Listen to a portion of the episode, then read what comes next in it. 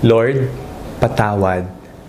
Ako po si Father Fiel Pareha at ito po ang ating segment, ang Daily Devotion, na kung saan tayo po ay magdarasal, magbabasa, at magninilay kasama ng salita ng Diyos sa buong taon.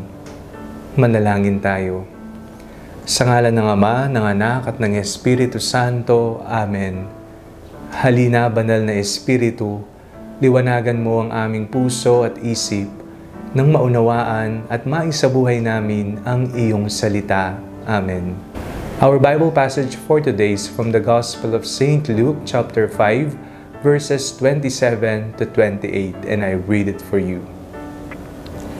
After this, he went out and saw a tax collector named Levi sitting at the tax booth and he said to him, "Follow me." And he got up, left everything and followed Him. Lord, patawarin niyo po kami.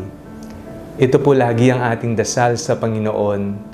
Araw-araw tayong humihingi ng kapatawaran sa Kanya dahil alam po natin sa ating sarili na tayo ay may pagkukulang at nagawang pagkakamali sa ating sarili, sa ating kapwa, at maging sa ating Panginoon. Ang panahon ng Kwaresma ay isang panahon na kung saan tayo pong lahat ay tinatawag ng Diyos upang magbalik loob sa Kanya at manampalatayang muli sa Kanya ng totoo. Ito po ang naging karanasan ni Levi. Tinawag siya ng Panginoong Yesus at dali-dali siyang sumunod sa Kanya. Jesus said, Come, follow me. And Levi left everything and followed the Lord.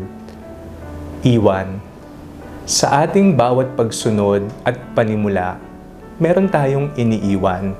At ang iniiwan natin ay ang mga bagay na nagiging sagabal sa ating paglago, nagiging harang upang tayo'y makasunod ng buong buo sa ating Panginoon. Ito'y kasamaan, kasalanan, mga hindi tamang attitude. Tayo ay sumusunod sa Panginoon, tayo ay nagsisimulang muling kasama ng Panginoon dahil alam nating may nakalaang mas maganda, mas mabuti sa atin ang Panginoon at ito nga ang handog niyang pagmamahal at kaligtasan sa ating lahat. Ang hamon sa atin ay ang pang-araw-araw na pagsunod sa Kanya. Hindi lamang ngayong araw na ito, hindi lamang ngayong panahon ng Kwaresma, kung hindi kahit tapos na ang Holy Week tapos na ang kwaresma, hindi lamang tuwing Pasko o sa tuwing ikaw ay nakagawa lamang ng kasalanan, kung hindi araw-araw tayong humihingi ng tawag at araw-araw natin siyang pipiliin at susundan. Tayo ay pinipili ng Diyos. Tayo ay tinatawag ng Diyos. Mayroong pagtawag at ang tanging hinihintay na lamang ay ang ating pagtalima, ang ating pagsunod sa Kanya Sagutin natin ang tawag na ito. Sagutin natin ito ng buong puso at kaluluwa. Sundan natin ang Panginoon katulad ng ginawa ni Mateo sa Ebanghelyo. May mga kasalanan tayo, mabibigat, marami, madilim ang ating bukas. Alam nating tayo ay may pagkukulang, ngunit lahat ng ito, kahit pag samasamahin man natin ito, walang makakapantay sa dakilang pagmamahal ng Panginoon sa ating lahat. Manalangin tayo.